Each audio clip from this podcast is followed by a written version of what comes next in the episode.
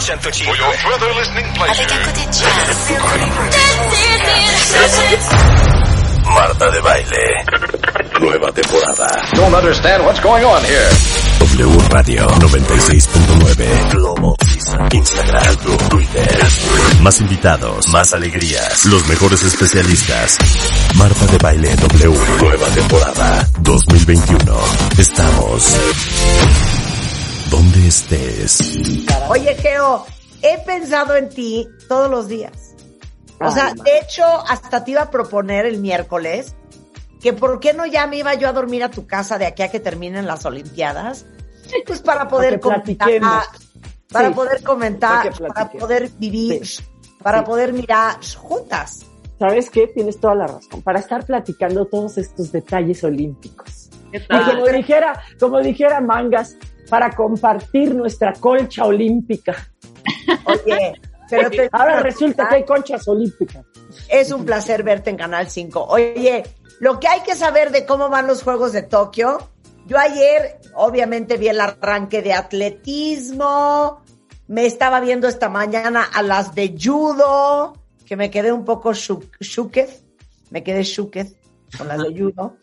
Estaba viendo ayer a las, pues las corredoras, ¿no? ¿Se llaman corredoras? ¿Sí? Sí. Impresionantes, qué máquinas. Esas son las de mejor cuerpo de todas las Olimpiadas, fíjate. ¿Cómo, cómo ha sido lo, del- lo del atletismo de velocidad? ¿Y sabes quién es la culpable de eso? ¿Quién? Una norteamericana que ya en pants descansa. Bueno, en paz y en pants descansa, porque la verdad vivía en pants. Florence ¿Quién? Griffin, Florence Griffin Joyner. Ay, la Florence Griffin, que era lo máximo. Exacto. Ella en los juegos de, Con sus de uñas, su pelo, maquillada, divina. con una crin al viento y que usaba estos uniformes que tenían una pierna descubierta y la otra no. Y las Sí. uñas de ahí te encargo.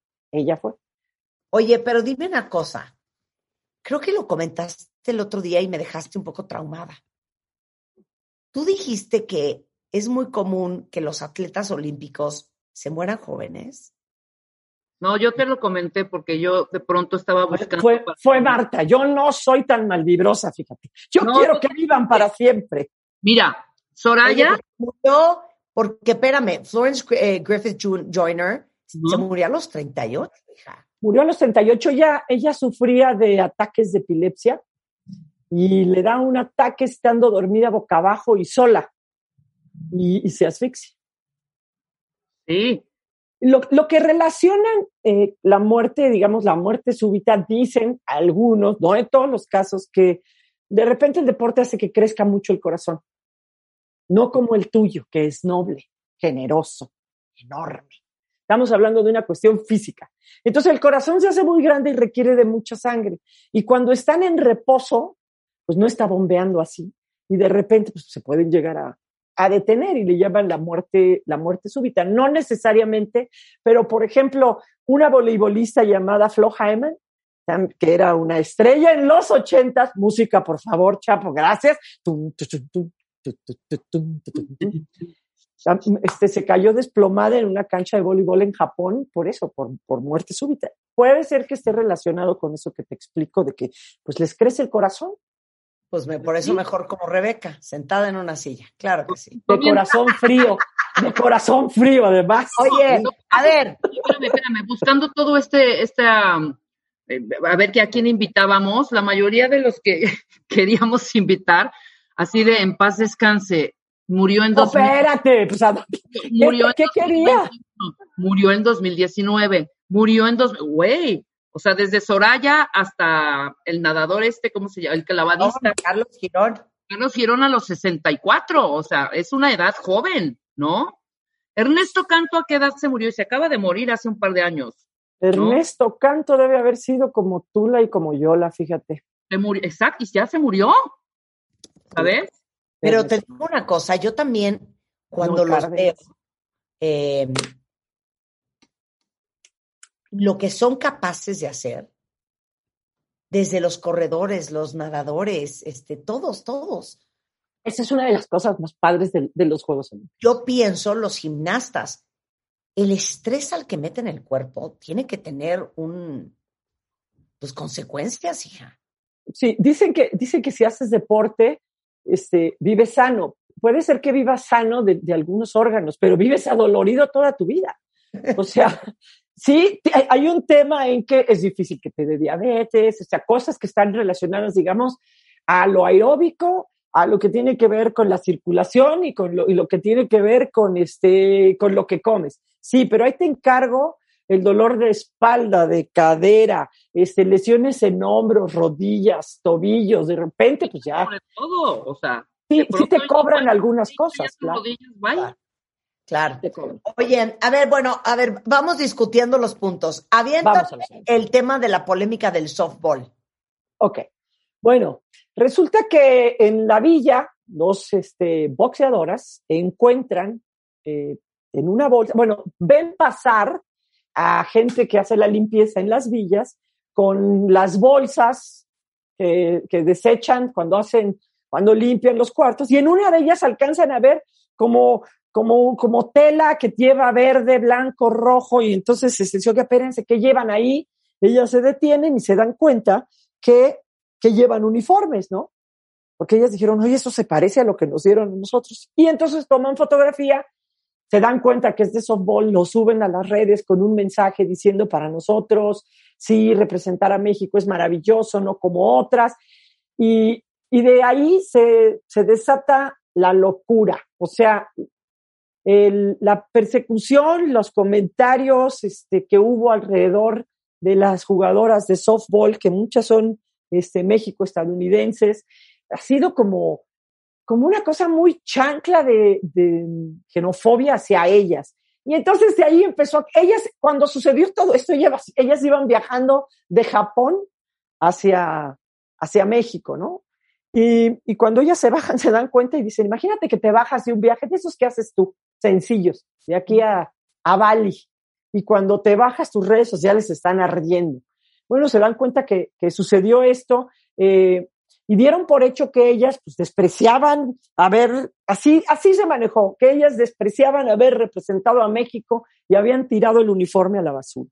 En realidad, este, yo creo que es como precipitado cómo se han surtido a las atletas.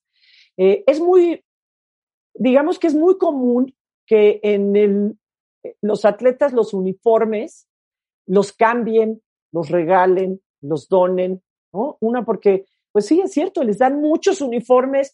De entrada eran los uniformes eh, de entrenamiento, que les dieron muchísimos.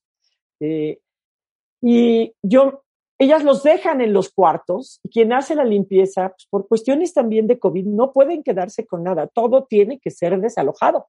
Claro. Entonces, pues hacen las bolsas y no, no es que ellas dijeran, ¿dónde los tiramos? Pues ahí en la bolsa donde está la orilla de la pizza, donde están las cáscaras del jugo de naranja.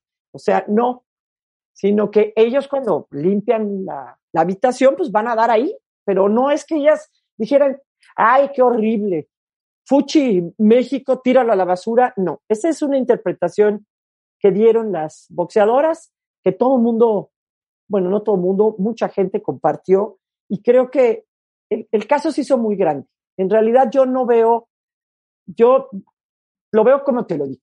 O sea, nadie, nadie agarra la ropa y la tira directo a la basura. Todo el mundo dice, a ver a quién le sirve. Y normalmente hay lugares en donde tú en la villa dejas la ropa y las villas las colocan, pero ahora con el tema de COVID no es así. Todo lo que deje alguien va a dar a la basura. Claro, tiene que ir a una bolsa especial y luego, bueno, bye. Corría un rumor antier y ayer. Este rumor era que como no les pagaron ni de ida ni de vuelta ni nada, este exceso de equipaje, ni maletas extras, ni nada, que realmente viajaron, entre comillas, con una, con precarias, en precaria situación, que querían llevarse las colchas olímpicas. Entonces, no es solo un, un uniforme, tienen como tres o cuatro, me parece, ¿no? Entonces, que decidieron dejar unos uniformes por llevarse estas colchas olímpicas. Sí, o sea, eso puede ser cierto, pero yo no lo veo tan grave Yo porque tampoco.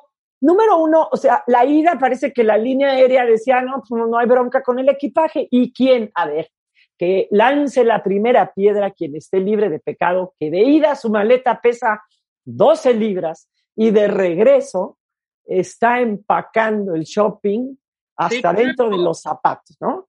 Pero, no, y no solamente tiene que ver con shopping, ellas tuvieron 40 días de gira antes y cuando llegaron allá todavía les dieron más, este, más uniformes. Ellas dejaron también sus manoplas, este, cosas con las que ellas juegan, o sea, sí dejaron muchas cosas que ya no iban a traer de regreso porque lo, hubiera, lo habían usado 40 días, porque no había dónde donarlo y Claro. porque viajar con él representaba.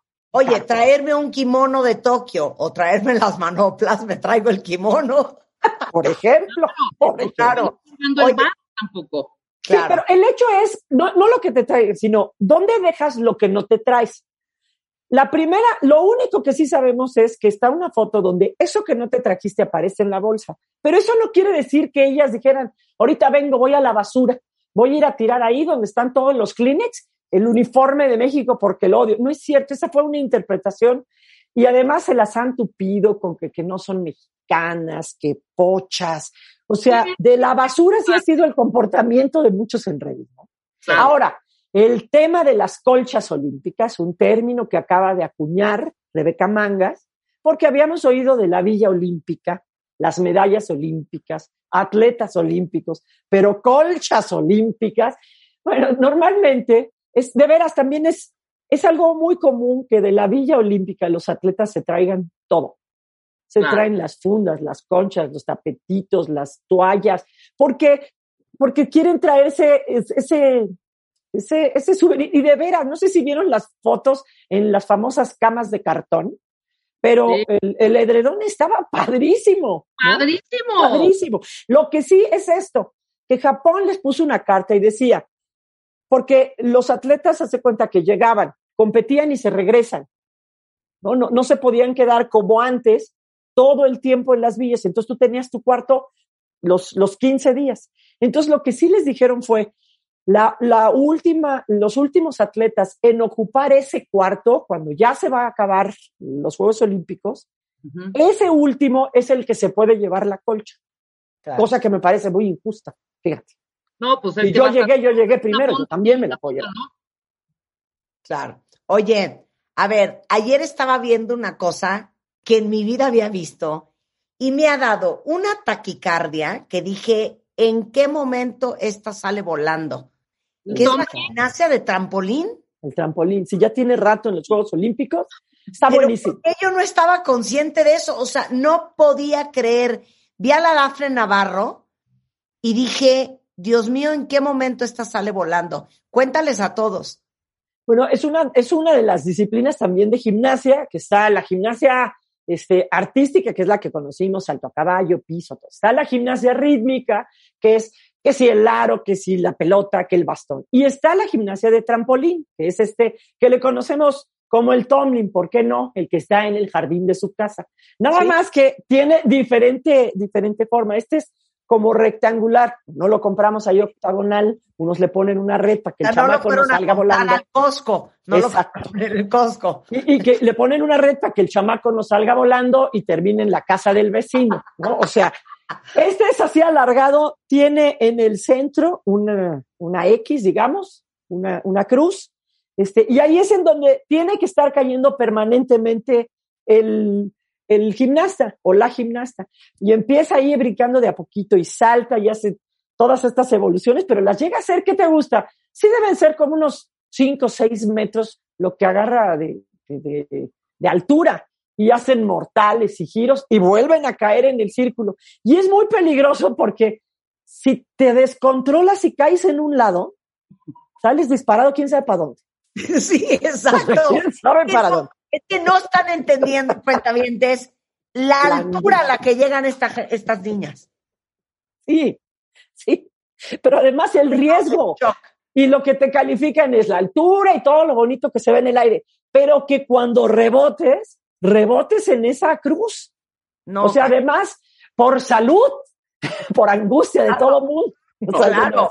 Bueno, Dafne Navarro quedó en octavo lugar, ¿no? Y por primera vez en, en la historia, una, ahora sí que una mexicana que, que fruta vendía, una mexicana pasa a la final. Yo, a mí sí me gustaría decirles lo que es las finales en Juegos Olímpicos. O sea, Juegos Olímpicos es el filtro de todos los filtros de calidad y de excelencia para los atletas en todos los deportes para que compitan. O sea, no es de que fue una competencia y éramos cinco y no llegaron las rusas, no fueron las coreanas, perdieron el avión las, este, las eh, británicas. No, aquí van todos.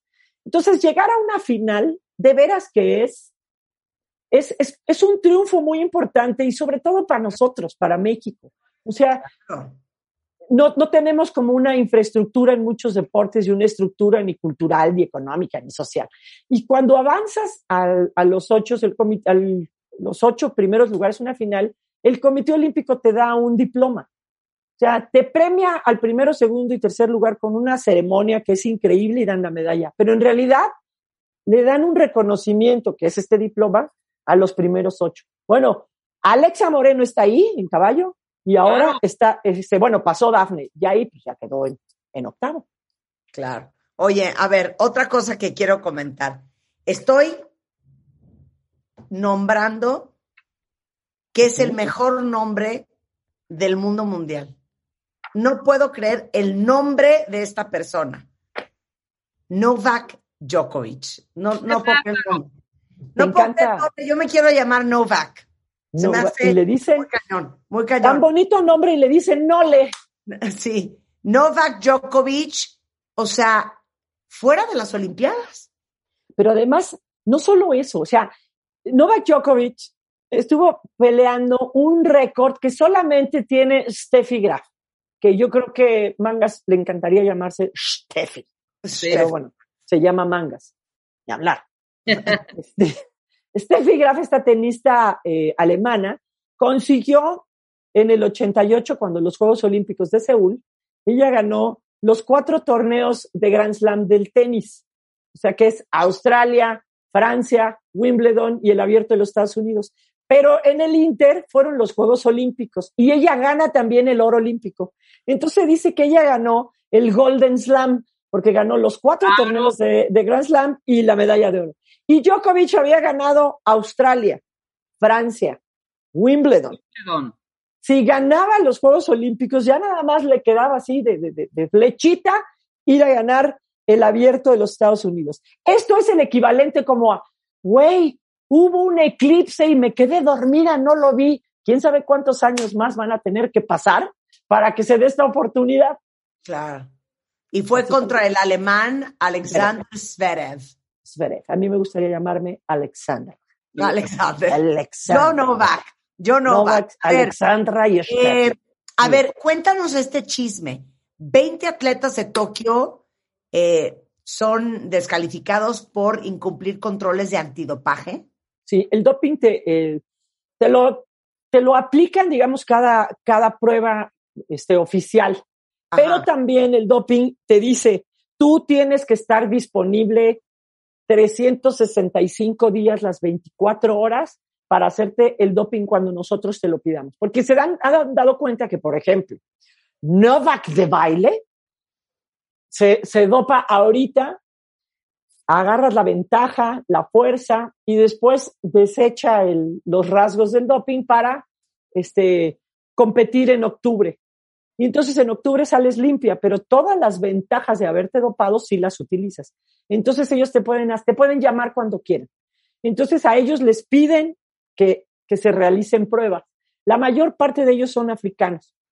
Sí, Eh, son 10 Afri- nigerianos de Kenia, Etiopía, Marruecos y luego Bielorrusia y Ucrania. Y ellos están considerados como atletas de alto riesgo porque, porque las pruebas que tienen, o sea, África tiene en el sur los que hacen resistencia, los que corren maratón, 10 mil metros y que nadie alcanza. Y África del Norte pues, está en Nigeria, Camerún, Ghana, que son los que están así hiper fuertes, que hacen todas las pruebas de velocidad. Eh, entonces, han detectado que ellos pues como que son indisciplinadones para aplicar su doping, ¿no? Para ir a las pruebas del doping.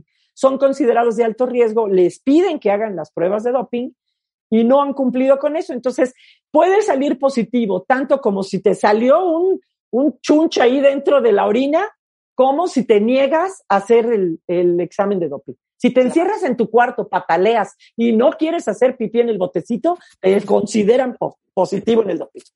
No Oye, ahora, se haga pipí en el botecito, no, qué horror, ya sería una trampa espantosa, ¿no?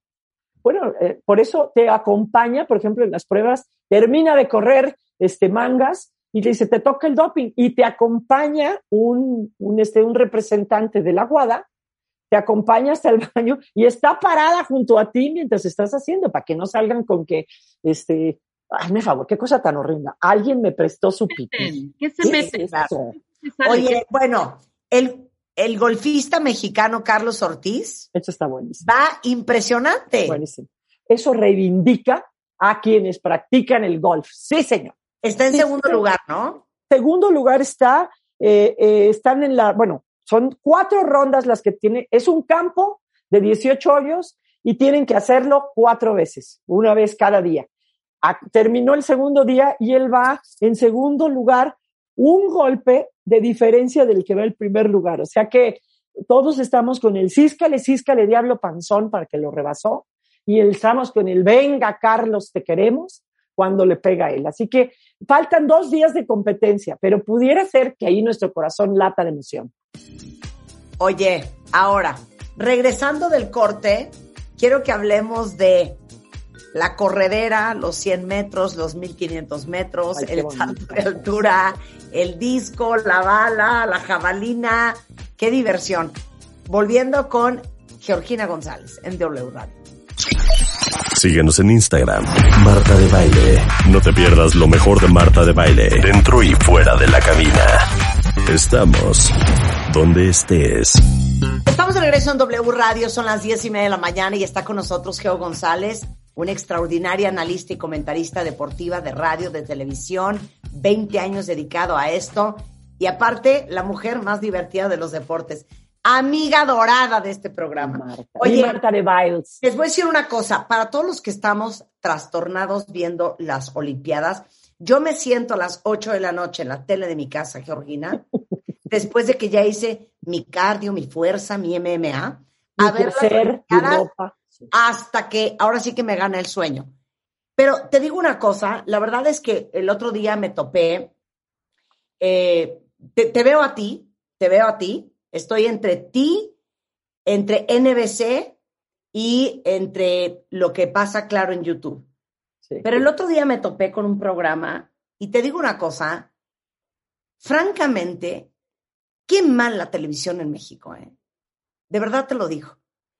Fue tan decepcionante ver que un evento como las Olimpiadas, en vez de tomarlo con seriedad, como lo hacen ustedes, con un chistorete por aquí por allá, pero son analistas de primera, como Clau Esteva, gente que sabe Como tu gordo platas. con mi gordo platas, analizando lo que estamos viendo en la televisión, dando comentarios que suman, que abonan, que nos educan. Vi un programa con un chacoteadero, una risa y risa, con un cómico por acá, una cómica por allá, que dije, no puede ser esta fórmula de la tele en México, que todo creen que se resuelve y que creen que van a conquistar el rating en el 2001 con chacotas, chistes, este, monerías, eh, eh, o sea, haciendo un mercado. No, y además, además, metiendo, claro, además metiendo, creo que contenidos que no son para la televisión, o sea, son para plataformas y son gente que ha estado muy, muy fuerte en plataformas y ahí jalan, ¿sí me explicó? O sea, creo que el, el, el foco aquí sí que, ¿saben qué? Zapatero a su zapato. Y los que nos interesa ver las Olimpiadas, pues en la noche queremos saber qué pasó en el día, eh, eh, ver ciertas repeticiones, pedazos importantes de lo que sucedió, que te hagan análisis, que te abonen, que te sumen, que te eduquen. Ese es mi comentario, Georgina. Muchas gracias. Marta. O sea, muchas que gracias por tu pregunta. O sea, que muchas gracias por tu pregunta. Este, que hay áreas, áreas de oportunidad que hay que explotar. Mira, eh, desde hace mucho tiempo se, se empezó a implementar. Yo estoy de acuerdo contigo en muchas cosas. Se implementó una fórmula en donde dijeron, bueno, si nada más traemos a los especialistas y son muy densos, la gente a quien abandonamos cuatro años y no le pasamos que su Tomlin, que su tiro con arco, que su caminata, ¿no? Y de repente cae y, lo tenemos que cubrir cuatro minutos y él tiene que entender de qué se trata, quiénes fueron, por qué, y, y de repente lo siente como muy denso. Entonces, empezó como una fórmula de integrar otro tipo de cosas para que ver el programa pues tuviera otro, otro, ahora sí que otras áreas de interés. Y sí, yo creo que, que vimos propuestas muy refrescantes como la del Wiri Wiri, que era un personaje cuyo humor era hasta muy, muy tierno por la ingenuidad con la que él quería meterse a los juegos y, no les faltaba el respeto, pero intentaba ser parte de los juegos y este humor cayó muy bien. Y de ahí, bueno, pues hubo diferentes variantes, diferentes propuestas. Y, y sí, las, las televisoras hicieron de ese programa en prime time algo en donde pues fuera, digamos, el, el imán comercial, ¿no? Porque la televisión también se mueve de lo que más rating marca es lo que más puede vender y lo que más ingresa. Esta, en esta ocasión, por ejemplo, terminando el programa de, de la jugada de, de, de, Televisa, viene un programa que se llama Acción Olímpica, que dura una hora, una hora y media en la, en la madrugada, y ahí sí entra todo lo mejor del día, este, narrado por nosotros y comentado por los especialistas. A ver, ese voy a ver, ese voy a ver. ¿A qué hora es? Empieza a las de 12 de la noche a una de la mañana y a mediodía de una de la tarde de una y media a tres de la tarde. Ahí sí, no que el golf, a ver, pum, y aparece el especialista de golf y dice, esto fue lo que hizo Carlos, este, Carlos Ortiz, claro. este, pero, pero, pero, sí se hizo. Pero previo a que tú, a que entre esta parte que tú dices, pareciera que es como rellenar. O sea, es hacer tiempo. Es como si estuvieran haciendo tiempo. Y esa es la impresión que da a una inmensa mayoría.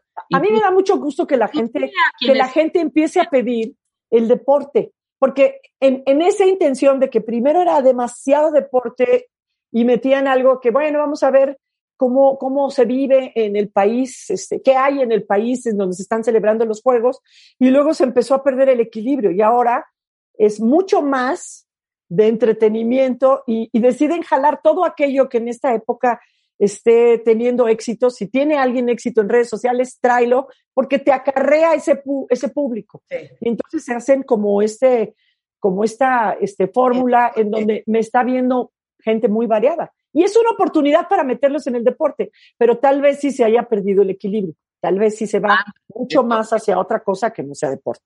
Absolutamente. Oye, ahora, eh, viene este fin de semana un fin de semana, ahora sí que cargado de alegrías, Georgina. Ayer abrió sí, el atletismo. Y cuando dices atletismo, ¿cuáles son las disciplinas que incluyen? Atletismo tiene que ver con pista y con campo.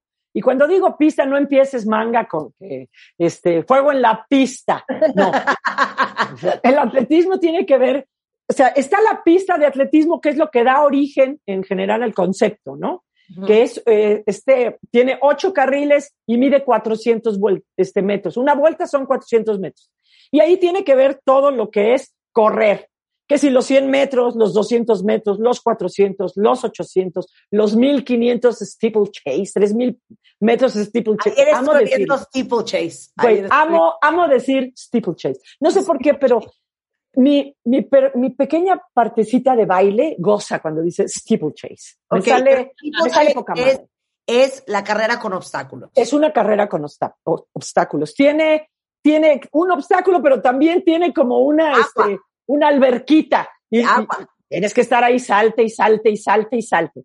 Entonces, eh, es, la pista se divide, se divide en velocidad, en eh, medio fondo, que son los 5.000, los 10.000 metros, y, se, y en obstáculos, ¿no? Y, la, y el campo es lo que está en medio, que ahí se, se lleva a cabo salto de altura, salto de longitud, eh, lanzamiento de martillo, de bala, de jabalina.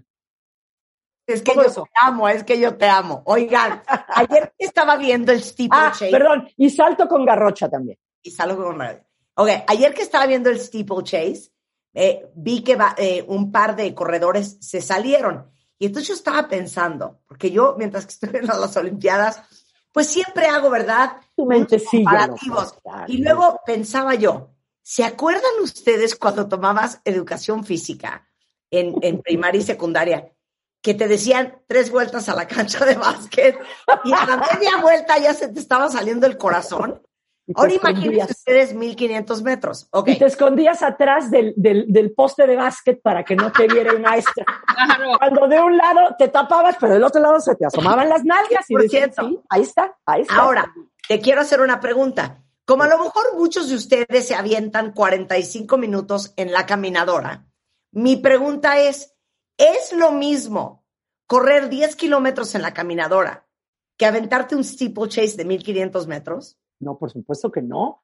No, porque eh, la, la caminadora de O sea, alguna la manera superficie sí tiene que impactar diferente, ¿no? impacta la superficie y ahora las caminadoras las hacen que tienen un poquito como de, como de muelleo. La Sí. puedes, puedes poner inclinación y todo, pero la caminadora te ayuda porque el piso te va empujando. Tú das un paso y, y en la madre te vas así para adelante, te va ayudando, ¿no? O que no sé qué, te quedas parada viendo tu celular y, reájale, María, vas para atrás, ¿no? Repente vas caminando con tu toalla y te sale disparada mangas a la altura de las rodillas y tú, ¡hora! ¿Qué, qué fue? Ay, perdón, perdón, perdón, es que me quedé parada. Claro, ¿no? la caminadora, te- la banda te empuja. Te, te empuja. Pero es la mejor manera para poder este, activar lo aeróbico. Y también te ayuda en la técnica y correr, todo esto te ayuda. Pero en la pista es otra cosa. Si tú no te mueves, no avanzas. no hay de otra, güey. Ni para adelante ni para atrás. Si no te impulsas, ahí te quedas. Así de, estoy esperando que, le, que la aprendan, fíjate, que la conecten. Mi profesor Claro. del gym. No, es cierto. Ahora, siguiente punto. Sí. Otra cosa que observé que me gustaría comentar, porque van a ver estas. Adelante, Marta, estás, estás, estás proactiva, estás encantadora, venga. Ok. Suéltale ya, hija.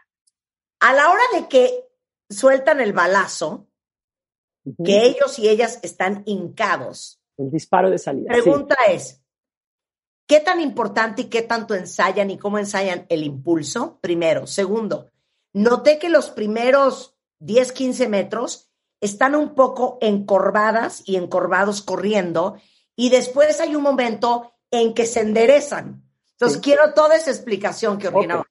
La mejor manera de impulsarte, así corrí el año de 1900, 1920, los Juegos Olímpicos. O sea, empezaban, la pista era de arcilla y sí estaban paraditos, ¿no? Con una mano adelante y la otra atrás, así como diciendo en sus marcas, listos y salen. Y, em- y empezaron a investigar de qué manera podemos hacer que esto sea más rápido, que se impulsen de algo. Y entonces tienen los blocks de salida, que son estas cositas que van pegadas al piso, en donde tú apoyas la planta del pie y el, talón queda para arriba, como si estuvieras en los tacones de drag queen que se pone mangas, por ejemplo, ¿no? El talón hacia arriba y ahí te empujas, uno adelante y uno atrás. Entonces un, un pie empuja, pones las dos manitas a la altura de la línea, no puedes poner las manitas más adelante. Y claro, tú haces la, avientas la nalga para arriba y la cabeza para abajo, porque así el impulso es mucho más hacia adelante. Y tú, tú mantienes esa posición durante 10 metros. ¿Qué tal yo así haciendo mi braceo? Mantienes sí. esa posición durante 10 metros porque no, no cortas el impulso, aprovechas todo el impulso. Es como cuando en la natación se avientan, se quedan abajo del agua haciendo de delfín, ¿Sí? porque si ellos se avientan y salen luego, luego, cortarían el impulso. Entonces, cuando salen agachados, ellos siguen aprovechando ese impulso. Parece, parece como que no contara, pero al final sí cuentan los 100 metros, ¿no? Claro. O sea, bajarle una décima, una centésima. Entonces, los primeros 10 metros siguen aprovechando ese impulso y luego tienes toda la razón. Se ve hasta como una coreografía cuando los atletas, después de estar así, se levantan y entonces empiezan a bracear. Lo único que van apoyando son las puntas de los pies con los spikes, que es con Sí. lo que como que, como los, como los, este, los felinos cuando corren, ¿no? Como que arañan el piso. Y el braceo es lo que te va impulsando también, ¿no? O sea, ya se convierte, si tú no braceas, no avanzas, porque el braceo, tú trata de caminar sin bracear. Déjate aquí las manitas, tus manitas en el ombligo y trata de caminar. Es incomodísimo. Si tú braceas, haces que la mecánica del cuerpo ayude a que la zancada sea más suelta y más amplia. Ok, ahora, Georgina González. Venga, pasé la primera. Ah, pasaste la primera. Ah, corriendo el riesgo de ser, de ser digna de chacota de parte de No, ustedes aquí dos. todas las preguntas Pero, son válidas. la pregunta. Ayer que estaba viendo a las corredoras en, en los cuatro hits para, eh, para llegar a la, a la final, veía yo que todas miden más o menos lo mismo. unas un poquito más altas, unas un poquito más bajas. Mi pregunta es, tienes que tener cierta altura para ser competitiva en estas carreras de velocidad, porque me imagino que tu éxito también depende del largo de tu zancada. No es lo mismo la zancada de una cara que mide unos 70 que una chiquilla como yo que mide unos 53. Exacto. Yo no Buenísimo. podría competir en 100 metros Sí porque ya traigo una desventaja competitiva. Sí, puede ser, puede ser, pero a lo mejor tú eres mucho más rápida en tu frecuencia de zancada que mangas. O sea, Claro. mangas en, en su zancada vamos a suponer que da metro y medio y tú das 70 centímetros. Pero cuando, cuando estamos hablando de 10 zancadas, las zancadas de mangas le cuesta tanto trabajo por la altura que tiene que se tarda mucho en avanzar 10 zancadas. Y tú eres tan rapidilla, tan fuerte, tan este, picosilla, tan inquieta como eres, Marta, que, que, que eres tan rápida que en el tiempo que ella avanza, digamos, 10 metros, con cinco zancadas, por decirlo de alguna manera, tú ya diste este, 11 metros, porque a ti te cuesta menos trabajo tener esa frecuencia de paso. Por eso es que Usain Bolt, y además, al contrario de lo que tú espérame un mencionas, segundo. Oigan esto. Ubican lo que son 2 metros 63. O sea, una cama king mide 2 metros de ancho. 263 es la zancada de Usain Bolt. de Usain Bolt, exacto. Normalmente, los atletas de 100 metros, las atletas de 100 metros, los velocistas, no eran tan altos. Pero sí, o sea, es, es músculo por todos lados, los, este, los muslos, las pompas, los brazos, el cuello, porque todo hace que esa frecuencia de paso sea muy rápida, ¿no? Y, de y por eso los saltos no cabían en la velocidad, porque de aquí a que dan el pasotote, el otro ya dio tres y lo rebasó. ¿Por qué Usain Bolt terminó siendo este, este, este fenómeno que rompe los récords? Porque además de ser tan alto, su frecuencia de, de zancada es muy rápida. Es similar a la de un atleta de unos 70. Entonces, fue cuando dijeron, pues este es el ideal olímpico, es el más alto, es el más rápido y es el más fuerte. Oye, ¿y por qué? Porque ayer veía que hay varias jamaiquinas, igual Usain Bolt es de Jamaica.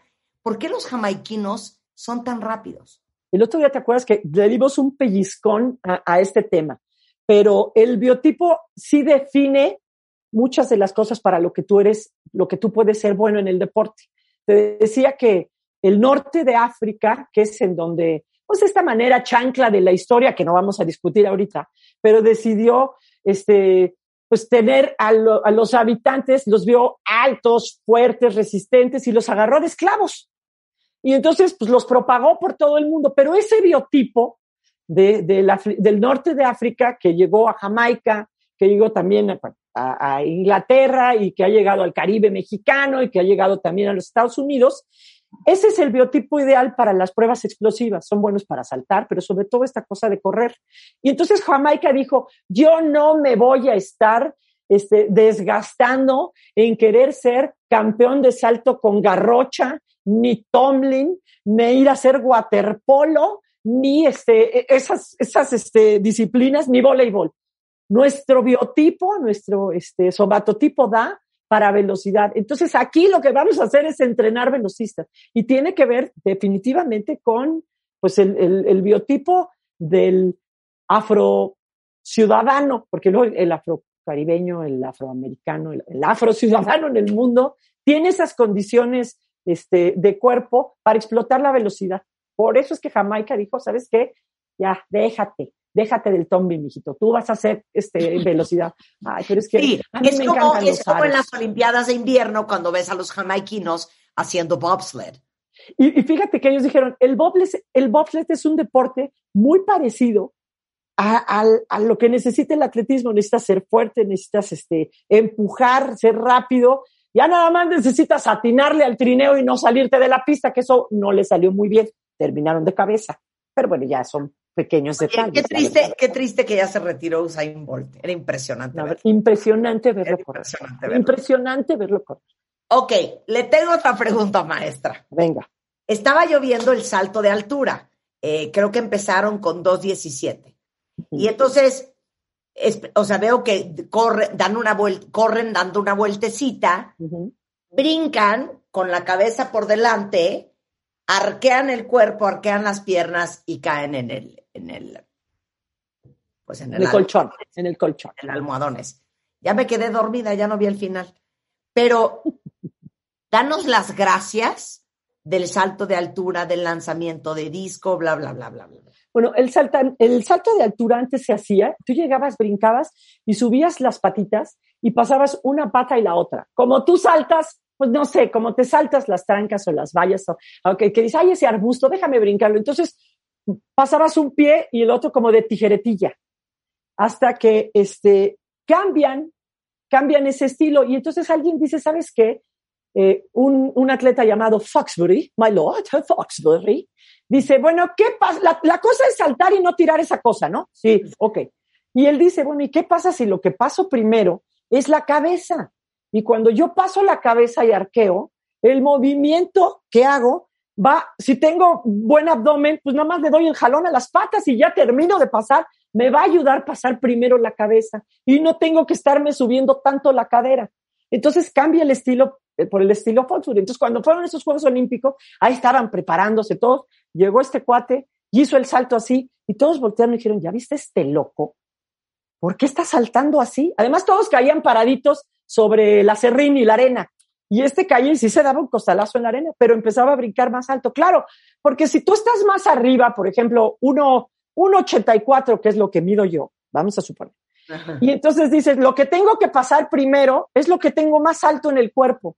Entonces, el esfuerzo es menor para, para, para desafiar a la gravedad hacia arriba, dijéramos. Pero sí necesito una técnica y una fuerza para, para, para jalar el resto de mi cuerpo, para jalar la cadera, las piernas. Pero es que otra vez, otra vez, no puedes medir unos 53 y querer sí, en eso de altura. ¿no? O sea, ahí necesitarías tener un par de cohetes en los tobillos para cada vez que, o, o, esos tenisillos que tenían colchón, digo, resorte, ¿no? Ahí sí, por ejemplo, si tú mides, no sé, uno, las mujeres, ¿no? Pueden, miden 1,85. Son muy delgadas para que no cargues tanto de peso, ¿no? No es lo mismo tener que impulsar, pues no sé, tus, tus 87 kilos y pasarlos por ahí que si pesaras 55. Pero además, todas tienen las, las patrullas larguísimas. Haz de cuenta que los pies les empiezan aquí a la altura del cuello. Entonces, lo único que tiene, lo que tienes que pasar está mucho más cerca de la barra. Entonces, si ahí, por ejemplo, dicen, no, ya viste esa chava, mira, está, o ese, ese, ese atleta, está alto, tiene las patas muy largas y no está tan, y está flacón, tráetelo al salto de altura. Ese puede ser, lo entrenamos y puede funcionar al salto. Oiga, pero que yo quiero hacer 100 metros con vallas. Cállate, tú vas al salto de altura. Pero que, que te calles, te vas al salto de altura. Y así claro, va el asunto. Claro. El Oye, martillo, martillo, bala y disco, eso sí se requiere como muchísima fuerza explosiva. Por eso la mayor parte son, son categoría pachón musculoso. Ahí sí no encuentras flaquillos. Oye. Y ahí sí tiene que ver con la fuerza y la técnica del giro. Y está protegida con una jaula, porque tú das unas vueltas tan rápidas que, que si, sal, si sueltas el disco, la bala o el martillo antes, se te puede ir y le puede caer en la cabeza al que está corriendo 100 metros, por ejemplo, porque no sabes para dónde va a salir, porque todas esas, es como un circo. Unos están corriendo alrededor de la pista, otros están lanzando jabalina, otros están haciendo salto de longitud. Oye, es que yo no sé si ustedes están como yo, pero yo estoy desquiciada, hija. Ay, sí. O sea, de hecho, ayer. Nos alcanzan los ojos. A, hasta ayer hubo un rifirrafi entre mi marido y yo porque subo de hacer ejercicio. Eh, mentira, termino de hacer un live, me cambio esto que el otro, y de repente me voy a la tele y está viendo una película. Una serie, hazme favor. Pero, pero tú estás trastornado.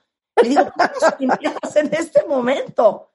Otra vez me dice, y le digo, y hasta la una de la mañana, pero ando entre NBC, me voy a YouTube, me voy al 5, te busco a ti, busco a los otros. O sea, desquiciada cazando los, los, los partidos. ¿no? Y además todos los deportes que hay, los que se hacen en conjunto, los que tienen que ver con una pelota, los que no tienen que ver con pelota, sino con lanzar cosas, que ser rápidos, trépate una bici. ¿Ya viste el BMX de bicicleta? Haz de cuenta que le robaron la bicicleta de, al, al, al, hijo del vecino de ocho años. Es una bicicletilla muy chiquita. Pero, y entonces bajan y entonces bajan y van, y entonces suben y bajan, suben y bajan. Y además ellos, cuando van hacia arriba, ellos empujan la bici hacia abajo, porque el tiempo que tú duras en el aire es el tiempo que tú retrasas tu competencia. Entonces, cuando ellos van para arriba, ellos empujan la bici. Entonces, cuando los ven, parece que están inflando una bomba de bicicleta, ¿no? O sea, tiene, tiene, tiene, todos caben. Además, pone Spider-Man, que vea el de la escalada, por favor. Por Exacto. favor. Oye, ahora, ¿qué hay para este fin de semana? Arrancó el atletismo, eh, va a terminar este, algunas pruebas, como, bueno, algunas, ya acaba el tiro con arco, por ejemplo, ya no tendremos más tiro con arco, ya no hay mexicanos, pero en atletismo empiezan las pruebas de velocidad. Te detente son... tantito en, en, tiro con arco que ayer, de verdad, esta madrugada que me aventé de infarto, estuvo, qué bárbaro. Estuvo o sea, Alejandra Güey, o sea, sí, Alejandra Valencia. todo esto, pero ¡ay! Otra vez, hombre, teniendo dos oportunidades enormes, pues ni modo, la, le ganó la presión. Pues, mira, tiene que ver con muchas cosas. O sea, la presión a ella y, la, y a la otra. Cuando tira una, este, el aire puede ser de una manera, cuando tira a la otra, de otra manera. El pulso, este, pues sí, el nervio, lo que pase por tu mente, que la Pero otra, pues. tú cuánto pesa el arco? El, el arco pesa el equivalente a tres six de chelas, de, de, lata. Ya no sé si fría o caliente, pero es el equivalente. ¿Ok? A ver, vete, vete, vete, a lo, vete, vete a la esquina, ¿no? Cómpralos y tráetelos así, con la mano estiradita, así recta. Y así los compras y así los traes y los metes al refri. Eso pesa el arco. Y el jalón de la cuerda es el equivalente a 30 kilos. No, bueno. Sí, es una disciplina difícil. Por eso, entre más se tardan en soltar la flecha, empiezas a y el temblorón y te da la temblorita. La mano y entonces ahí es donde está el fallo. Te puede temblar la mano. Además, se te acaba el tiempo. Tienes un tiempo para tirar. No, o sea, no tenemos, no tenemos aquí todo el día, mijita, también. Entonces tienes 20 segundos en que, en que la flecha de la otra cae en, en el, en el en, pues ahí en la cosa está. En la diana, en la diana, en la diana. Exacto, en la diana, a que tú Tú, tú, sueltas la tuya. Entonces, también está ese nervio. Ahora, la distancia son 70 metros. Es el equivalente a que estaciones ocho autobuses en línea. Sí, claro. Ocho autobuses. Así, váyase al paradero, váyase al paradero ahí en, en observatorio. Y ahí vea ocho autobuses rumbo a, a Michoacán, a Morelia, y dice, okay, le tengo que tirar de aquí allá y todavía darle en el centro del blanco. Oye, yo ahorita estoy viendo en la tele Corea contra pues, Rusia. Eh, en la semifinal de arco. Ah, de tiro. Y, y, estoy hablando con ustedes. Y lo más seguro es que gane Corea. Nadie le ha ganado una medalla de oro olímpica a las coreanas. Nadie. Oye, bueno, quien más medallas lleva es China. China está sorprendiendo, pero el atletismo, así en el atletismo Estados Unidos les va a decir, háganse a un lado, que ahí les voy. Ok, oye, ¿dónde vas a estar este fin de semana? ¿Dónde te vemos? ¿Dónde te escuchamos? A partir de las, de las ocho y media hasta las dos y media de la mañana, en cualquiera de esas ventanitas, ya sea Canal 5 o Canal 9, cuando haya voleibol de playa o voleibol de sala, ahí voy a estar. Y no, okay. no, no me hagas puchero, Marta. Tienes que ser fiel en todo. Por ejemplo, fíjate, por ejemplo, en voleibol sí podría, sí habría un lugar en el voleibol para Marta, porque hay una posición que se llama líbero. Esa no tiene que pasar por la red. Es una posición de alguien habilidoso, chaparrón, rápido, entrón, que le pone el pecho a las vallas, a las balas, y vaya pecho, oiga usted, y ese pudiera ser tú. Entonces ahí está levantando todo, ayudando a sus compañeras y la echa para arriba. Esa, tú cabrías como líbero, fíjate, pero le hiciste puchero al voleibol. Que lo sepan tus cuentavientes. Oye, Geo González, como siempre, un placer oírte. Qué diversión. Oye, hablemos el lunes, ¿no? Para hacer el resumen del fin de semana. Va, ya está. ¿Te parece? Las quiero bueno, mucho. Geo-González en Twitter, Georgina González. Geo González está en Instagram. O sea, Una palabra tuya bastaría para a- ampliar mi cuenta. Lo que has hecho, eres un monstruo. Me diste mil seguidores de un cachetadón. Y eso, lo, lo a ver, no, es que, es, es que les conviene. No siguen a Geo González en Twitter, la tienen que seguir, porque tuitea, eh, digo, en, en Instagram, porque Instagramea la cosa chusca, la cosa bonita. Vean un video. ¿Te acuerdas un video que salió de un entrenador de judo que antes de que su, co- de que su este, pupila suba a la competencia le pone tres cachetadas? Sí, sí, sí, sí, buenísimo. ¿no? Entonces, pues ahí hicimos un, un video de, de cómo preparo yo a mi compañero Leonardo Riaño. Vayan a Véanlo, por favor.